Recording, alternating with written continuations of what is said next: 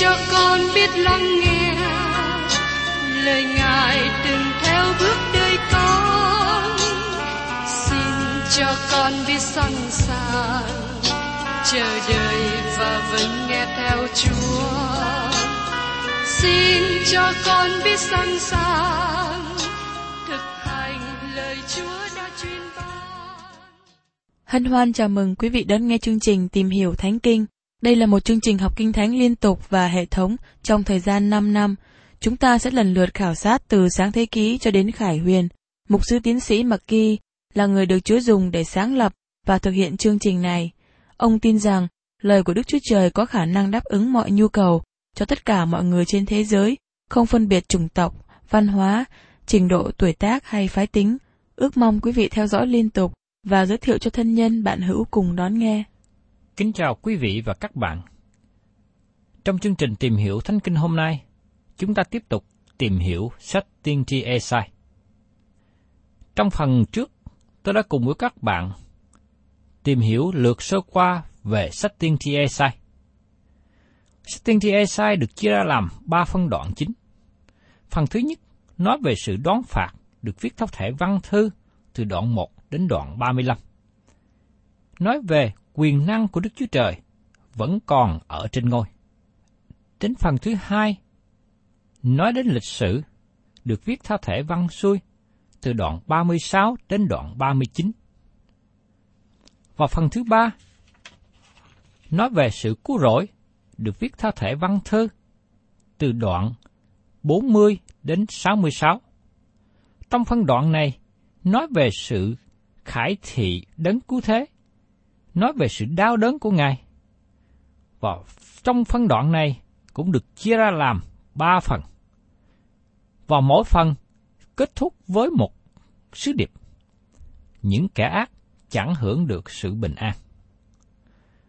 Tôi mong rằng các bạn cùng hiệp với tôi trong hành trình tìm hiểu sách tiên tri Esai để chúng ta thấy được những sứ điệp lớn lao, lạ lùng mà Đức Chúa Trời đã dùng tiên tri Esai truyền phán ra. Bây giờ mời các bạn cùng xem tiếp ở trong sách Tiên tri Esai đoạn thứ nhất. Tiên tri Esai đoạn 1 là lời kêu gọi nghiêm trang của Đức Chúa Trời tới vũ trụ. Hãy đến phòng xét xử để nghe cáo trạng của Đức Chúa Trời chống nghịch lại quốc gia Israel, tức là nước Do Thái. Tiên tri Esai sống trong thời kỳ căng thẳng. Trong nhiều phương diện, đây là thời kỳ khủng hoảng của thế giới, có nhiều biến cố làm cho thế giới dậy động. Sự đón phạt sẽ đến, và cũng có nhiều việc xảy ra làm đảo lộn trật tự xã hội. Một quốc gia mới nổi lên ở phương Bắc, nó có mưu định tiến đến vai trò làm bá chủ thế giới. Assyria là một quốc gia hung bạo, có quân đội hùng mạnh trong chiến trận. Chúng đang kéo quân đánh nhiều nơi. Dương quốc miền Bắc của Israel bị bắt lưu đài sang Assyria dân quốc miền Nam của Judah đang ở trong vị trí nguy cơ, bởi vì Assyria có 180.000 quân đang bao vây ngoài tường thành Jerusalem. Trong hoàn cảnh tuyệt vọng và khó khăn đó, vua Ezechia vào trong đền thờ và đến với Đức Chúa Trời trong sự cầu nguyện. Đức Chúa Trời sai tiên tri của Ngài đến nói lời khích lệ. Tiên tri Esai nhấn mạnh rằng, Assyri sẽ không bao giờ chiếm được Judah. Quân đội Assyri sẽ không bao giờ đặt chân trên đường phố Jerusalem, và họ không bao giờ đi ngang qua hay băng qua cổng thành. Nhưng Đức Chúa Trời đang chuẩn bị một quốc gia khác sẽ đến sau này, đó là Babylon. Nó là cái đầu bằng vàng đến từ sông Euphrates. Quốc gia này sẽ chiếm lấy Judah và bắt Judah làm phu tù, ngoại trừ người Judah quay trở về cùng với Đức Chúa Trời. Đức Chúa Trời đang cho nước Judah một cơ hội nữa để thực hiện công sự công chính của Đức Chúa Trời. Đức Chúa Trời kêu gọi họ vào phòng xử. Ngài đưa nước Judah trước bàn công lý. Ngài cho họ một cơ hội để trả lời cáo trạng, để nghe sự phán quyết. Vì thế, Judah nên treo mình trước mặt Đức Chúa Trời để nhờ sự thương xót. Đức Chúa Trời kêu gọi chúng ta vào trong phòng xử để xem Ngài có công bình hay không. Trong ngày đó, và các thế hệ tiếp theo được mời vào phòng xử để xem ngôi đoán xét của Đức Chúa Trời như thế nào. Thế gian có những suy nghĩ cho rằng Đức Chúa Trời bị cất khỏi ngôi đoán xét, quyền năng của Ngài bị khóa lại. Đó là những hình ảnh hay là những suy nghĩ phạm thượng với Đức Chúa Trời. Đức Chúa Trời nói rằng Ngài vẫn là đấng cai trị vũ trụ này. Ngài vẫn còn ở trên ngôi công chính. Ngài không hề bị thoái dị. Đức Chúa Trời vẫn còn thi hành sự đoán phạt tội lỗi. Esai kỹ thuật nguyên tắc mà Đức Chúa Trời đoán xét các quốc gia. Đức Chúa Trời cho nhiều quốc gia được dựng nên, và Ngài cũng hạ các quốc gia này xuống theo ý muốn của Ngài. Các nước của thế gian ngày hôm nay là của Satan, nhưng Đức Chúa Trời cai trị tất cả. Đức Chúa Trời cho phép một số quốc gia được dấy lên, và Ngài cho phép Satan sử dụng họ. Nhưng khi đến một thời điểm trong chương trình của Đức Chúa Trời, có một số quốc gia sẽ bị cất khỏi sân khấu, có một số quốc gia sẽ bị cất khỏi bản đồ của thế giới. Ngài dẹp đi các nước này, bất kể đến Satan. Ngay cả dân sự của Đức Chúa Trời là người Do Thái làm chứng về sự thật rằng Đức Chúa Trời cai trị mọi vấn đề của các quốc gia trên thế giới. Có một lời diễn đạt trong bài ca của môi xe mà nó cứ tiếp tục đến trong tâm trí của tôi. Mà dân chúng Israel hát sau khi họ vượt qua biển đỏ. Lời ca ngợi này nói rằng Đức giô va là một chiến sĩ. Vâng, tôi thấy rằng Đức Chúa Trời là một chiến sĩ. Ngài sẽ không hòa hiệp với tội lỗi. Ngài không chấp nhận đầu hàng. Ngài tiếp tục đi tới. Ngài không do dự hay hòa hiệp. Ngày nay, vẫn còn hy vọng cho con người khi người ấy có thể nói như tiên tri Esai. Tôi thấy Chúa ngồi trên ngôi cao sang, vạt áo của Ngài đầy dãy đền thờ. Trong Esai đoạn 6 câu 1. Tiên tri Esai xác nhận rằng Đức Chúa Trời vẫn còn ngồi trên ngôi và Ngài thi hành quyền tể trị của Ngài. Bây giờ mời quý vị và các bạn cùng xem ở trong sách Esai đoạn 1 câu 1. Về đời Osia, Jotham, Acha và Ezechia là các vua nước Juda, thì Esai, con trai Amos có sự hiện thấy về nước Juda và thành Jerusalem. Trước nhất, xin hãy chú ý đây là một khải tượng, một sự hiện thấy liên hệ đến Juda và Jerusalem. Tôi tin chắc rằng chúng ta không nhầm lẫn khi nghe đến địa danh này. Nhưng có thể lời tiên tri này cũng nói đến những quốc gia khác nữa. Và ngay cả những lời tiên tri này cũng có thể nói về đất nước mà chúng ta đang sống. Về đời Osia, Jotham, Acha và Ezechia là các vua nước Juda. Osia là vị vua thứ 10 của nước Juda vua bị phun và bị vi phạm đến nơi thánh mà ngay cả đến vua cũng không được phép làm. Do vậy, vua Osia được liệt kê là một vua tốt. Jotham, con trai của vua, cũng theo đường vua và cũng được kể là vua tốt. Nhưng vua Acha là cháu nội của vua Osia là một vua xấu. Ezechia là một vua tốt sao chót được đề cập đến. Ông là vị vua cầu xin được sống lâu hơn và được Đức Chúa Trời ban cho ông điều mong muốn. Nhưng lời cầu xin đó là một lầm lẫn lớn cho Ezechia, bởi vì nhiều điều xấu, điều ác đã xảy ra trong những năm sau cùng mà nó quỷ phá đến dương quốc Judah. Tiên tri Esai thi hành chức vụ lúc quốc gia Israel mới chia ra làm hai. Nước Israel ở miền Bắc và nước Judah ở miền Nam.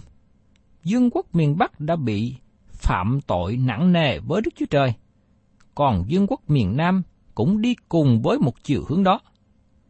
Công lý bị làm sai lệch, kẻ nghèo bị áp bức, dân sự từ bỏ Đức Chúa Trời để quay sang thờ lại các hình tượng, trong mong vào sức mạnh của quân đội và các dân tộc ngoại bang ở xung quanh hơn là tin cậy vào Đức Chúa Trời. Esai thi hành chức vụ cho nước Judah, nhưng sứ điệp của ông cũng gửi cho các vương quốc miền Bắc nữa. Vì thế, có nhiều lần danh từ Israel ám chỉ cho cả hai vương quốc, miền Nam nước Judah và miền Bắc là nước Israel. Mời các bạn cùng xem tiếp ở trong sách Esai đoạn 1 câu 2. Hỡi các tầng trời, hãy nghe, hãy đất, hãy lắng tai. Vì Đức Sô Va có phán rằng, ta đã nuôi nấng con cái, trưởng dưỡng chúng nó, xong chúng nó giấy loạn nghịch cùng ta.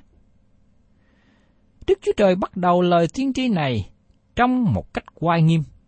Đây là lời đoán phạt của Đức Chúa Trời chống lại nước Juda.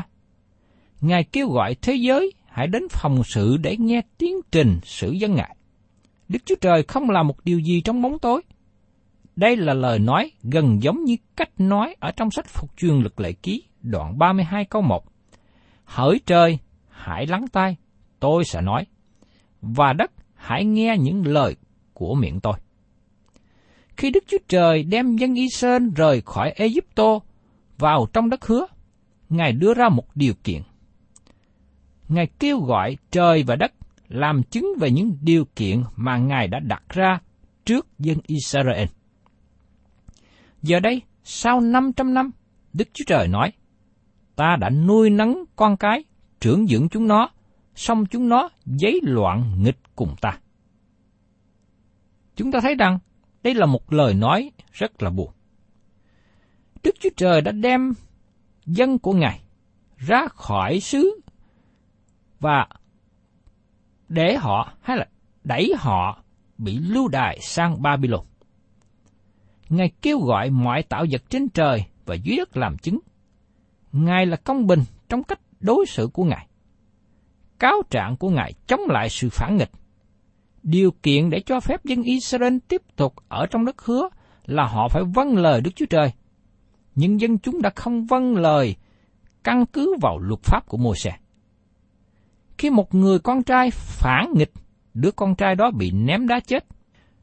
Trong sách phục truyền luật lệ ký cho chúng ta luật pháp liên hệ về đứa con trai phản nghịch.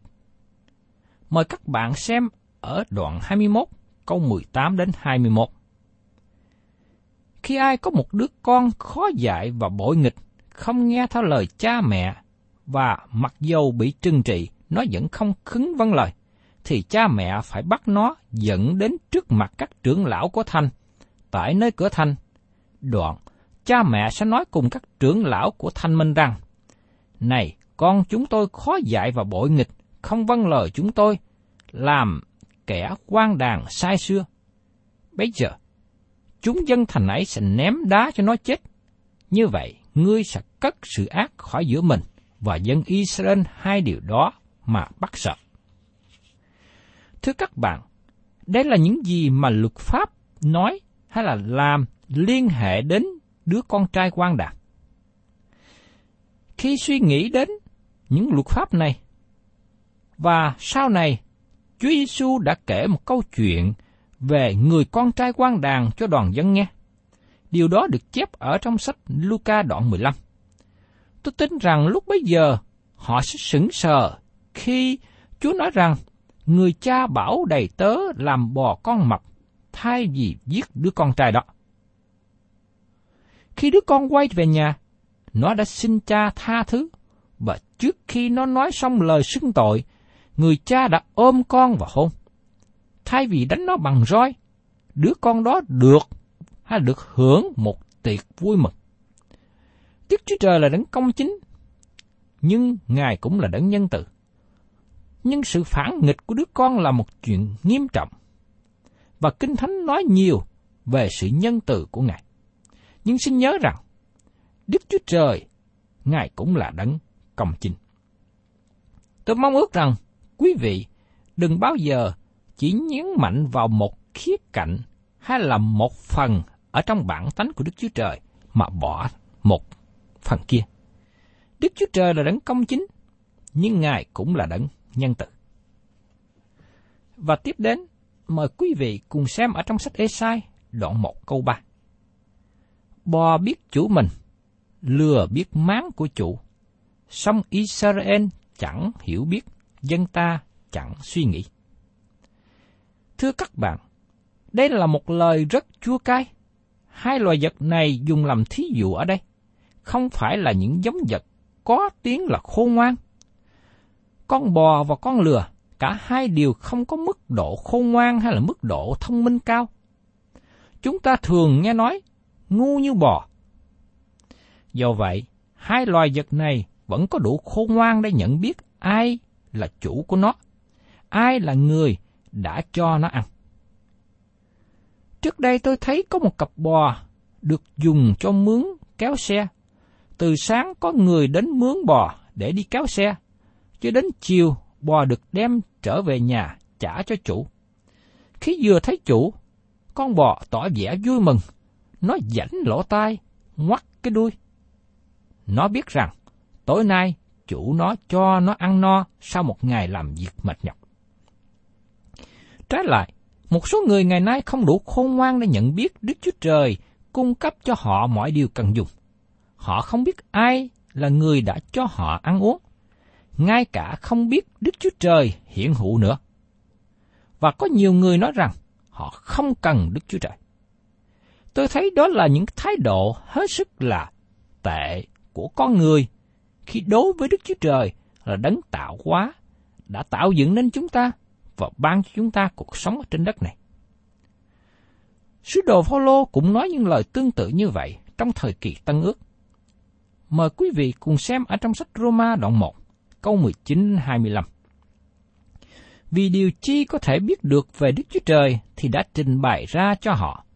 Đức Chúa Trời đã tỏ điều đó cho họ rồi, bởi những sự trọn lành của Ngài mắt không thấy được, tức là quyền phép đời đời và bổn tánh Ngài thì từ buổi sáng thế vẫn sờ sờ những mắt xem thấy khi người ta xem xét công việc của Ngài. Cho nên họ không thể chữa mình được. Vì họ dẫu biết Đức Chúa Trời mà không làm sáng danh Ngài là Đức Chúa Trời và không tạ ơn Ngài nữa. song cứ lầm lạc trong ý tưởng hư không và lòng ngu dốt đầy những sự tối tâm. Họ tự xưng mình là khôn ngoan mà trở nên điên dại. Họ đã đổi vinh hiển của Đức Chúa Trời không hề hư nát lấy hình tượng của loài người hay hư nát hoặc của điểu thú côn trùng. Cho nên Đức Chúa Trời đã phó họ xa vào sự ô uế, theo lòng ham muốn mình, đến nỗi tự làm nhục thân thể mình nữa, vì họ đã đổi lẽ thật của Đức Chúa Trời, lấy sự dối trá, kính thờ và hầu việc loài chịu dựng nên thế cho đấng dựng nên là đấng đáng ngợi khen đời đời. Amen. Thưa các bạn, đó là một điều rất là buồn khi nhìn thấy đến con người được Đức Chúa Trời dựng nên, nhưng không nhận biết Ngài, không tạ ơn Ngài, không cảm ơn Chúa về những gì mà Ngài ban cho chúng ta để có được cuộc sống ở trên đất này. Thưa các bạn, có một câu chuyện về một cậu bé trai được nuôi dưỡng và lớn lên trong gia đình cơ đốc nhân. Có lần cậu ta được mời đến nhà của người quen để chơi và dùng cơm. Như thường lệ trước giờ ăn, cậu ta cầu nguyện cảm tạ Chúa đã ban cho thức ăn hôm nay. Lúc đó, cậu thấy gia đình chủ nhà không ai cầu nguyện cảm tạ về Đức Chúa Trời ban cho thức ăn. cậu suy nghĩ trong lòng. Không biết chủ nhà này có nhận biết ai đã ban cho thức ăn này và nói lời cảm tạ không? Thật là một sự thiếu sót lớn. Nhưng rất tiếc nhiều người ngày hôm nay đối với Đức Chúa Trời như thế, họ hành động như thế. Họ không biết cảm tạ Đức Chúa Trời về thức ăn, nước uống, không khí mà Chúa ban cho chúng ta mỗi ngày. Đức Chúa Trời nói, bò biết chủ mình, lừa biết máng chủ, song Israel chẳng hiểu biết. Ngày nay chúng ta nói rằng, con người xuống cấp thấp như thuốc vật. Có thể các bạn cảm thấy tự ái khi nghe tôi nói như thế, nhưng xin các bạn hãy nhìn xem, nhiều người xung quanh các bạn hành động giống như thú vật. Trong khi đó chúng ta thấy có một số thú vật hành động khôn ngoan, biết ơn nghĩa, chẳng hạn như con chó nó trung thành với người chủ đã nuôi nó. Thưa các bạn, con người rơi xuống mức rất thấp. Xin các bạn nhớ rằng, đây là lời của Đức Chúa Trời nói.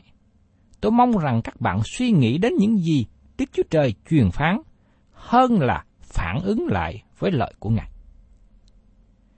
Và xin mời các bạn cùng xem tiếp ở trong sách Esai đoạn 1 câu 4. Ôi, nước mắt, tội, dân mang lỗi nặng nề, tông giống độc dữ, con cái làm bậy bạ kia. Chúng nó đã lìa bỏ Đức Sô Va, khinh lờn đấng thánh của Israel, đã trở nên xa lạ và lui đi. Chúng ta thấy rằng Đức Chúa Trời là đấng đoán xét cả thế gian này, đoán xét tiện dân của Ngài, tức là dân Israel. Thật là một chuyện xa lạ khi nghĩ rằng Đức Chúa Trời là đấng đoán xét. Bởi vì thế giới ngày hôm nay nghĩ rằng Đức Chúa Trời đã rời khỏi ngôi đoán xét. Quyền hành của Chúa đã bị chiếm lấy và Ngài bị bỏ qua một bên. Xin quý vị đừng nghĩ rằng tôi nói những lời không tôn kính nhưng tôi chỉ diễn đạt những gì thế gian ngày nay suy nghĩ về Đức Chúa Trời. Nhưng xin thưa quý vị, Kinh Thánh không có nói với những gì mà thế gian hiện nay suy nghĩ. Đức Chúa Trời sẽ đoán xét vũ trụ này, cũng như đoán xét dân sự của Ngài. Đây là lời cảnh giác cho các quốc gia, cũng lây đà lời cảnh giác cho từng cá nhân. Dân Israel được diễn tả là dân mang tội lỗi nặng nề. Nhưng qua lời này, lóe ra một tia sáng từ nơi lời mời gọi của Chúa Giêsu ở trong Tăng ước. Ngài nói, Hỡi những kẻ mệt mỏi và gánh nặng, hãy đến cùng ta, ta sẽ cho các ngươi được yên nghỉ. Ở trong sách Matthew đoạn 11 câu 28. Giờ đây, chúng ta biết ý nghĩa của việc mang tội lỗi nặng nề, giống như dân Israel trước đây. Chúa có lời mời cho những ai đang mang gánh nặng tội lỗi. Xin hãy đem những gánh nặng tội lỗi đó chất lên Chúa Giêsu và tìm được sự yên nghỉ trong Ngài, tìm được sự cứu rỗi trong Ngài. Qua câu này, Đức Chúa Trời cho chúng ta biết tình trạng của dân Israel. Họ tái phạm tội lỗi nhiều lần, họ quay khỏi Đức Chúa Trời, họ đang mang gánh nặng tội lỗi. Giờ đây, Chúa nói ra cáo trạng nghịch cùng dân Ngài. Thưa các bạn, điều này đem chúng ta đến sự suy nghĩ về triết lý của chánh quyền con người mà Đức Chúa Trời điều khiển. Hệ thống này được trình bày cho chúng ta trong sách các quan sách. Các bạn đã cùng tôi tìm hiểu về sách các quan sát trước đây. Chúng ta thấy rằng cái vòng lịch sử của chánh quyền loài người đang hoạt động trong thế gian. Trong sách các quan sát cho chúng ta thấy dân Israel phụng sự Đức Chúa Trời. Họ được phước hạnh của Chúa và trở nên thạnh dượng. Họ bắt đầu trong sự thạnh dượng, và sau đó họ đi xa cách Đức Chúa Trời, và cuối cùng họ rơi vào việc thờ hình tượng. Họ chống nghịch với Đức Chúa Trời và quên Ngài. Vì thế Đức Chúa Trời phó họ vào tay kẻ thù nghịch. Nhưng thời gian sau đó, họ ăn năn, kêu cầu với Đức Chúa Trời, xin Ngài giải cứu. Khi họ quay trở về cùng Đức Chúa Trời, Ngài giải cứu họ khỏi kẻ thù nghịch và đem họ trở về trong địa vị phước hạnh. Đây là hình ảnh mà chúng ta thấy trong suốt cả Kinh Thánh. Lịch sử đã làm chứng về sự kiện này. Có ba bước đi xuống của một quốc gia. có sự bội đạo, đạo đức suy đôi và cuối cùng là tình trạng hỗn loạn cơ cấu. Nhiều người ngày hôm nay không chú ý đến chu kỳ của tình trạng hỗn loạn ở giai đoạn nào. Họ chỉ kêu gọi chính quyền thay đổi hệ thống mới. Nhưng thưa các bạn, vấn đề khó khăn không phải là ở trong chính quyền. Vấn đề khó khăn của Jerusalem thời trước đây không phải là ở trong hoàng cung, nhưng vấn đề khó khăn là trong đền thờ của Đức Chúa Trời. Sự khó khăn bắt đầu với sự xuống dốc về đời sống thuộc linh. Khi dân sự của Ngài đã bỏ qua sự thờ phượng Đức Chúa Trời, họ đi vào con đường tội lỗi, họ thờ lại hình tượng, thì lúc đó sự khó khăn bắt đầu. Tôi thấy rằng đất nước chúng ta hiện nay đang ở trong giai đoạn xa xúc đó. Khi mà dân chúng và chính quyền đã bỏ Đức Chúa Trời, đi theo những thần khác, không thờ phượng Ngài nữa. Đó là lúc mà sự khó khăn xảy ra. Đó là nguyên nhân chánh. Cho nên tôi xin kêu gọi quý vị và các bạn hãy quay trở về cùng với Đức Chúa Trời càng sớm càng tốt, trước khi Đức Chúa Trời thực hiện công lý, trước khi Đức Chúa Trời đoán xét mỗi người tùy theo đường lối và tội lỗi họ làm. Thân chào tạm biệt quý thính giả và xin hẹn tái ngộ cùng quý vị trong chương trình tìm hiểu Thánh Kinh kỳ sau. Chúng ta sẽ tiếp tục phần còn lại của Esai đoạn 1.